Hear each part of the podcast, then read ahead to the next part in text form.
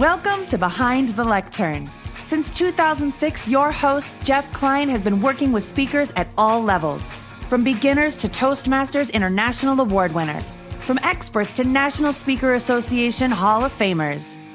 In each episode, Jeff introduces you to some of these speakers as you learn about their speaker journey, how they got started, where they came from, where they're going, and more. Take the lessons they have learned on their way to help you with your own path to make speaking work for you. Let's get started. Hello, everybody. Jeff Klein here. Welcome to another episode of Behind the Lectern.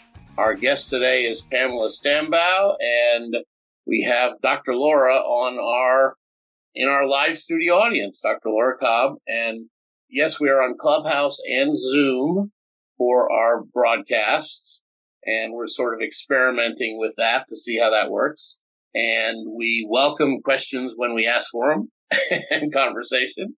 And we'll also, uh, and then of course the each episode will go up as our podcast gets released starting March 1st. But right now, I want to introduce our guest, Pamela Stambaugh, to Behind the Lectern, which is by speakers for speakers. Pamela has practiced as a behavioral change master for over 30 years. She's a seasoned advisor to C-suite executives and senior HR professionals. As president and founder of Accountability Pays, she delivers accountability coaching and leadership effectiveness training to elevate performance on what matters most. For clients, this has included raised operating results, upgrading team performance, and creating a culture of trust and open, authentic communication. Pamela has worked with global, small, and mid-sized companies across many inter- industries. Welcome behavioral change master, Pamela Stambaugh. Thank you, Jeff. Appreciate being here and thank you for that wonderful introduction that I wrote. You're welcome. Here at Behind the Lectern, what we really want to know is how speaking fits into your business. How mm-hmm. have you been using speaking? And well, first, how have you been using it? And then we'll ask about when, how, when you started and how that happened. Mm, sure. So how I use it right now is I'm on a lot of Zoom calls, right? I'm on, I'm creating content and delivering content on Zoom.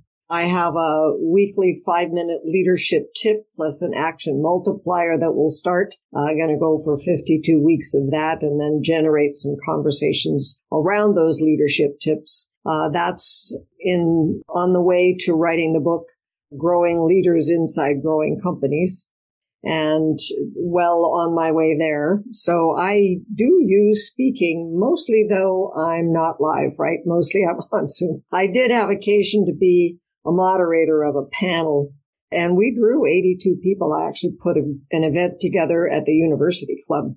Uh, and moderated that event. And that was a lot of fun. It reminded me how much fun I have when I actually do get to speak in front of When did you start speaking? Oh my gosh. Well, let's see. In the mid 80s. Was that part of your corporate career? It was. Well, it, yes and no. Actually, in the mid 80s, I had completed my MBA and it was not the best of times, if you'll recall. And I was an entrepreneur. However, I was working with the Blanchard companies, Ken Blanchard companies. And so I ended up coaching and training their licensees around the world. And I ended up on the platform with Ken Blanchard once in Greece went for a public event.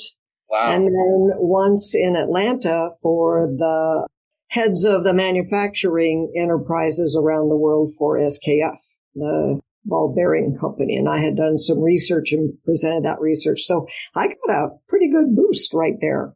That was really early in my, what I would call my speaking career. I was also a member of the National Speakers Association and had a lot of professional, still have some professional speakers who are clients on the coaching side. So I was able to present at the National Speakers Association conference one year. To, nice. Right. So that was fun. And then I realized, gosh, I don't have to be. So Jim Cathcart was a client of mine and he was a president of the uh, National Speakers Association, as was Tony Alessandra. And I'd already mentioned Ken Blanchard. So those were clients. And so I really got an opportunity to be showcased in kind of a fun way. Yeah, that's sort of NSA by osmosis, right? That is. that is. So, you know, it's really, really fun to look back on those days. And what I realized, Jeff, is that those people could be my friends and clients. And at the time, Jim was moving toward the eight proficiencies or the eight competencies for professional speaking. And I didn't feel like I wanted to move in that direction. That really my skill set is more on the facilitator side than on the big audience speaking side. That I like okay. small audiences. I'm good with smaller audiences. Dr. Laura, did you want to ask a question? You wanted to come in here? No? All right. I just wanted to give you an opportunity if you did. Yeah. I'm fascinated by your story. I'm loving this. So I'm willing to listen. And, and if questions come up, I'm more than happy to ask them later if that's okay. Right. So from there, obviously I've been an entrepreneur for many, many years and I have been speaking, training, facilitating, coaching, all of those things. And they're very distinct skills. And, uh, and over time I've acquired them all and know the difference, right? So sometimes sure. coach that's directive and sometimes it's more on the listening side. I just went through, by the way, to divert for a minute, I just went through the training for the International Coaching Federation because I have a partner who, a strategic partner, they want to bring me into the federal and state organizations and you can't go there without the ICF certification. Right. So, and there are so many people getting certified for ICF that it has been months and months and I haven't heard back. I've done everything except that last three hours. So they have to, you know, just, oh my gosh, right? So it's, I'm waiting for my certification opportunity to yeah. actually close out. And that's for to work for the federal government. They require not the ICF. They require if you're going to do coaching or if you're going to do anything. Certification, yeah. Certification, they're going to do that, right? Yep. Got it. Is it any coaching certification or are they specifically tied to ICF? Well, I think it's ICF. Okay. Because they're the they're the big yeah, I'm asking out because I don't know. That's just, uh, I'm a big fan of NSA. I wouldn't be a speaker today if NSA had not, if I hadn't been a, a, a vendor member of NSA for a year way back in 2004. But, you know, I know that the uh, chapter there out in San Diego is one of the top chapters along with our North Texas chapter, at least once upon a time. Once upon a time, and I was the president of that chapter at one time as well, right? So been involved for a really long time myself. I have that little walnut plaque, but I don't think it's an active chapter. I think there are hmm. people here who are active, right? Greg Godek is here and people who are active are here at the national level, but it's, you know, I don't know if it was a COVID thing or if it was pre-COVID. They do gather sometimes. Yeah. They bring people in. You know, and I know here, in, yeah, I know here the North Texas chapter still meets once a month. Uh, and then they have some other activities. I'm going to let Dr. Laura Cobb contribute to the conversation here. You know, I'm fascinated by this because I think it's necessary for people to understand the difference between counseling and coaching and therapy and psychiatry and psychology. Because I often get so many questions about what that means and how it's different. And I'm very clear about my intentions being on Clubhouse, for example, that I'm a coach, sure. I'm not your coach. I'm yeah. a counselor, sure. I'm not your counselor. And I'm a doctor, absolutely, but I'm not your doctor. So anytime that information, even when I hear it given to somebody else, I kind of cringe a little bit because where's the shoulds and the oughts tos and the gots tos and the must haves and why don't you and what are you thinking? And I don't feel comfortable with that. And my job as a coach, essentially, I sense that I'm, I'm like Glenda the Good Witch. Okay. I, you, my job is to tell you that you already have the information. You just had to tap into it. My job is to help you do that. And I, um, honestly. What do you think, Pamela? Yeah. Well, I agree. I do know. Yeah. So, right. So when, when you talk about the role of speaking, what it did was it, it got me the comfort level to go in front of a lot of people and have what I have to say. But when you talk about a comfort level and where do I naturally fit? I fit more like a listener than a, somebody who's got a lot of information to impart. And I think Dr. Laura, you're kind of along there with me in that, right? You're, you're the listener. You're the, as a coach, you're the listener. You're the one that says, find your gold and ask you good questions, but I'm not going to give you all the answers. Yeah. That's the, the, distinction of being a professional speaker is a much different world. And I have lived there and I've had some pretty stunning experiences there. And I would prefer to be more small group and one on one. And I'll never give up the speaking because that opens the door to so many other important conversations. Right. Yes, absolutely. And, uh, and it's know, a credibility builder. Correct. Yeah, absolutely. And because I came into the speaking world attending NSA meetings, but also being involved with what we call, you know, speak to get paid now and what we use, what we also call business speaking as opposed to public speaking, making a differentiation between the profession of speaking, which NSA is the association that forwards that profession and has a certification for that profession and offers training, etc., to business speaking, which is to me, in our definition, it's a group of people whose job title will never change to speaker, but it still might be the second or third thing on their business card. Mm-hmm. So coach, speaker, author, accountant, speaker, that kind of thing. Right. So I've written two books and full books, but co-authored. And so now I'm launching into author of my own book. And I'm coming out tomorrow as a contributor to Voices of the 21st Century, which is a Women's Speakers Association. And so the e-marketing platform, the e-speaker platform is tied to the Women's Speakers Association. And that's a really cool relationship right there, that Women's Speakers Association. So they're obviously uh, likewise uh, connecting in through Zoom, right? That's, yeah, sure. And, yeah, I'm all about joint ventures. We, you know, that's one of the reasons things are going so well these days. And uh, again, our live studio audience includes Dr. Laura Cobb, and she had another question or comment. Either one as well. Oh, I got a ton of them. Hey, Beverly, how you doing? Oh, she got. This is so fabulous. So I'm curious. You mentioned that you'd never give up the speaking. How has the speaking remained steadfast and constant as opposed to your other endeavors? And what fulfillment has it given you as a result? Well, the speaking has been steadfast just because I get out there and I make myself available, right? I do it. I just say yes. And then I provide the value that I provide or whatever is appropriate to that relationship. And you had another part to that question, Laura. What were you asking is like, how do you stay relevant or what are you saying? how has that been relevant and how has that been beneficial for you as a result? Keeping that as your mainstay. Well, I, I wouldn't say it's a mainstay in the sense that I don't rely on it for a revenue stream, right? My, that's not, that, when I say mainstay, I think, how do I make my money? And I make a living by facilitating an emerging leader accelerator, and that is facilitation and by facilitating team growth, and that is facilitation, and by being an executive coach, right, inside of uh, senior executive suites. So that's the mainstay of my revenue. How I build my clientele is by staying out there and staying relevant and providing the value that you have to provide today in order to keep your credibility alive. I love that word relevant. How does it, how do you make sense of that word relevant? I mean, considering the context, isn't it subjective and it's, it's contextual? So how do you determine what's relevant or what's not? Everything is subjective and contextual. And that's where I speak is from what is the context because the context is decisive. And so I'm really saying what, I'll give you an example.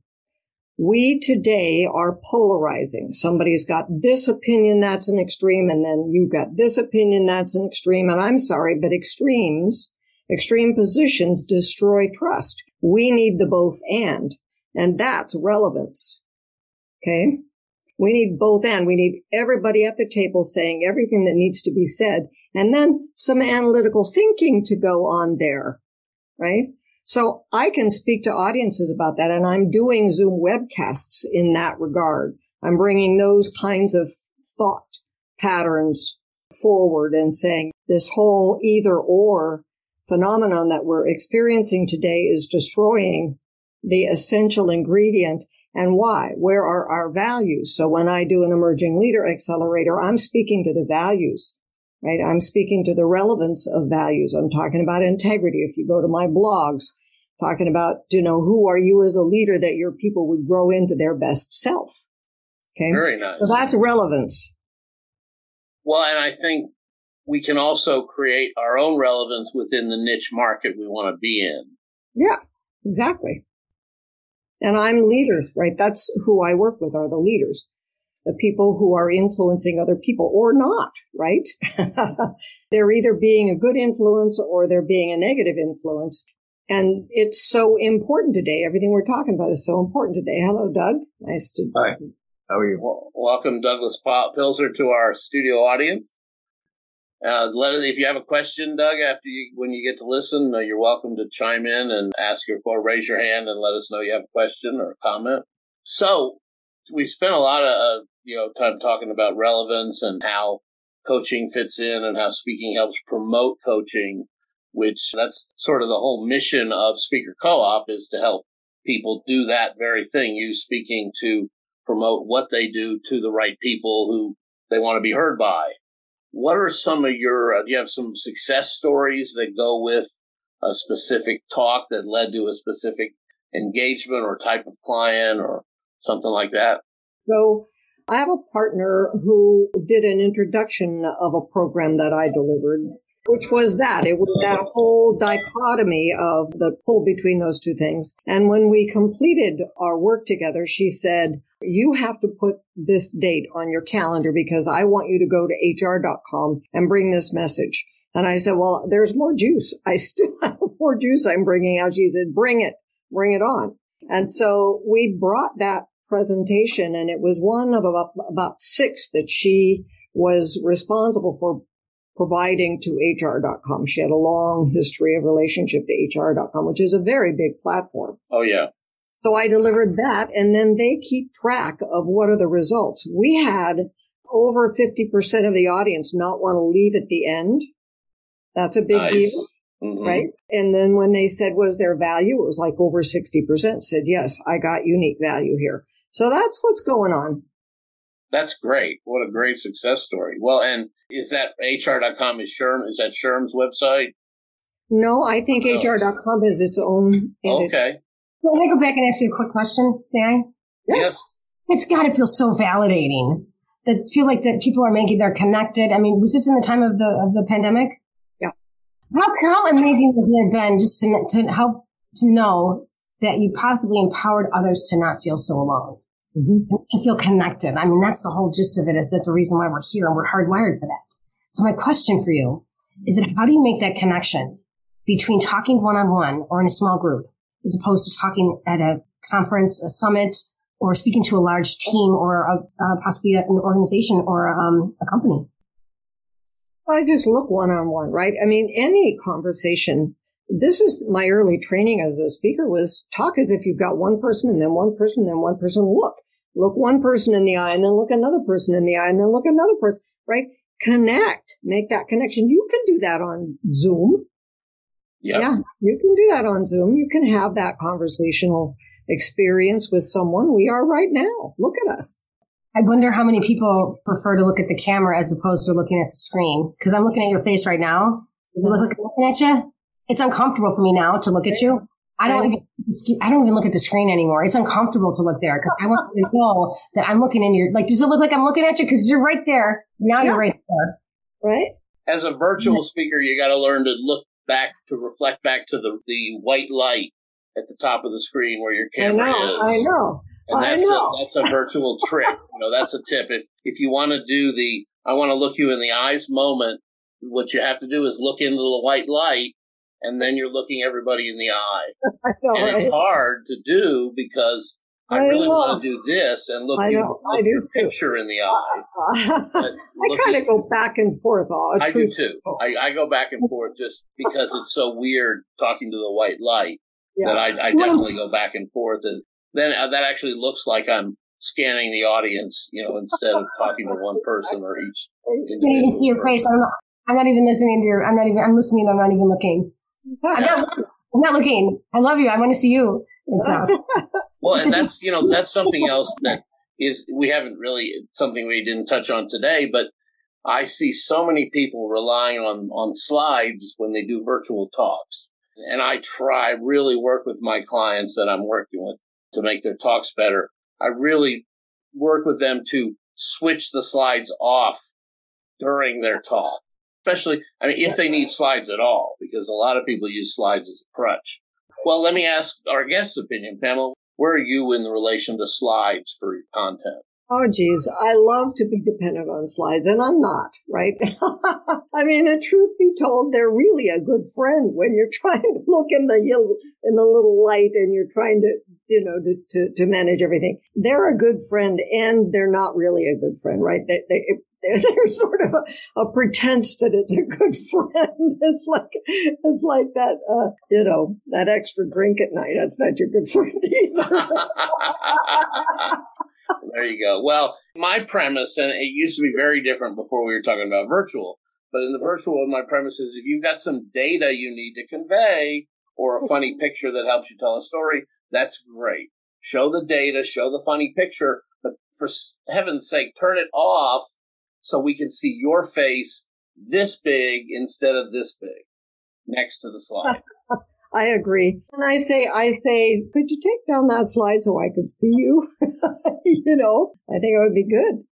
I tried to ask that during a meeting planners meeting, one of the meeting planner organizations I was on. And because what happens in person at their meeting is they have a screen next to the stage and on the screen next to the stage is the name of the person who's speaking, you know, and their job title and maybe their headshot while that person is speaking on the stage. What they did during the virtual meeting was they kept that slide up. So there's a slide for 30 minutes of the speaker and the speaker again, their head's one inch tall. And I messaged the guy. I was like, please switch the slide off. We don't need this. We need her face, not the slide. And his reply was, well, that's just how, that's how we do it at our meeting. And I messaged to somebody I knew on the board after the meeting just to see if I could help make their meetings better. Right. There's a good plan for you. Yeah, yeah. That's always a good reason to keep doing something because that's how we've always done it. Right. Even though it doesn't fit common sense and it doesn't really work. Right, of course. What are some things to talk to where you are now and what are some of your do you have some plans for your speaking? Sure. Thank you, Jeff. Uh, my plans for my speaking would be tied into the leadership tips that I'm generating, right? So more, it's more bite sized now because that's the appetite people have. It's just give me a little nibble of something and then let me, as, as Laura said, let me marinate on that, right? Let me marinate on that and let me uh, take an action. Actually, I, I'm calling it the weekly five minute leadership tip plus action multiplier. And in that context, Jeff, what I'm going to be doing is uh, really speaking not with slides, not with slides, right? Just just having a dialogue with whoever's right there. But I'll be all pre-recording that, so I'm actually talking to myself in the little white light, and and I can do that because I have practice, right? So it's yeah. not so hard to actually create uh, momentum. And, and the same gal who invited me onto HR.com, I had done something similar, only it was a longer format. And I put it out there to the people I trust to give me feedback because that's how you learn. And she said, well, what's enrolling is you, right? I mean, even your little mistakes are cute. They're just so appropriate. It just makes me want to like you so much more. And I thought, well, that's wonderful, right? That feels good. She just is enrolled in who I am. And that's what I'm teaching leaders in the accelerator is be. Who do you be? Who are you being? That's why context is so important, right, Laura? Right? Because that's the thing that's decisive is what you bring. You know, you walk into a room where there's tension. Nobody needs to say, Hey, we're not in agreement here. right? Right, right. I don't have to point it out. You can feel it when you walk in the room. That's context, right? And it's, and it's communicating all the time, right? It's those blind spots, for example. We don't know they're there. right. Right. So the authenticity comes when you can actually say, you know, this, this is really uncomfortable for me to give you this feedback, but I have to do it because it's part of my job and I wouldn't be being responsible if I didn't share with you. Right. Authentically you just really bring out the thing that's in your way and poof, it kind of like disappears. Now it's not in the way anymore because it's been said. Absolutely. Laura? That is such a huge issue, Pamela. I so, I love your shares. This is amazing. Do you ever be like in a place where like, I wish I would have known you earlier before my life? That's how I feel right now. The thing about that, what you said is it's so relevant for me is that there are things that are not to be said and people are afraid to say them, myself included. I don't want to hurt anyone's feelings. You know, so that's the thing about it. I can't make anyone think, feel, say, or do anything. It's up to them how they take it. They can be triggered. Like I can be triggered for sure. And you didn't even know what you said. You just showed up and was authentic. And I took it someplace. That's my problem. Right. The about what you said that really resonates with me, and Jeff, I'll finish with this, is that when we come up showing up, when we show up, when we suit up and we show up so that we can stand up and speak up is authentically real and valid. There's a fine line between it's not what you say, it's how you say it. And I think some people just don't have that filter. Yeah. Like they just say it. There's a difference between radical honesty and brutal honesty. Well, for me personally, I'm very sensitive. So it depends on the person and how it's taken in the context. To be cautious and so dead on with exactly what you said. Those comments are needed and they're necessary for us to, we look out for each other as women and men, that we look out for each other to improve each other. Context is everything. Who says it? How's it said? Is it said in front of the whole table? Or you take me in the restroom when Sally Joe, who's the one who bullied me, is in the next booth? She's in the next booth and you said something about me, what I can do to improve, but she's bullying me. So there's, it's, oh, uh, it's so relevant. Yeah. It's so, thank you so much. You're welcome. Yep.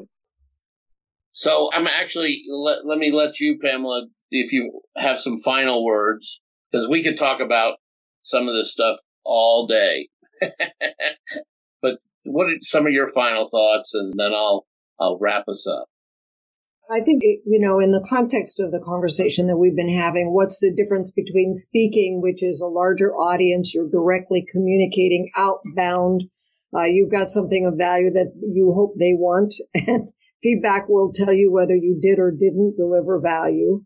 And then there's facilitation, which is standing back and listening for the value and then pulling it out of people as needed and required. And, and then there's coaching, which is listening for value and helping that person see it for themselves. Right. And then there's the team building. I do some of that as well, which is taking information and context and helping them communicate with one another. And every one of those things is a complement to the others. We, you know, it doesn't get, I won't grow in my capacity to make a difference unless I am able and willing to stand in front of an audience and say something that has value. And I will tell you, I have been an introvert, right? And so always I've had to get over myself and just go do it anyway, right? The, the early days of getting someplace early, laying on the floor, putting my feet up, doing the breathing exercises just to get used to the size of the room, right? I mean, and then pretty soon that becomes natural and people think, oh, you're an extrovert. No, I'm not. I'm a practiced introvert. I just didn't stop, right? So much of it is just not stopping. So much of success in the world is just not stopping, looking more deeply, look, looking more. So I'm in the world of growing leaders inside growing companies, and that's a really important role and I don't take it lightly that I have an impact on how people see other people and how they interact with other people. Uh, you know, and, and I'll do that from a big stage. I'll do it one on one. I'm going to be there as a stand and my purpose in the world, the context from which I come is that leaders lead with integrity, with love and listen for people's greatness. And if you read my blog, you'll find out that that's actually paradoxical. And I talk a lot about paradoxes. How do you lead with integrity and hold people accountable and love them and listen for their greatness? You have to do both. And that's the tug of it.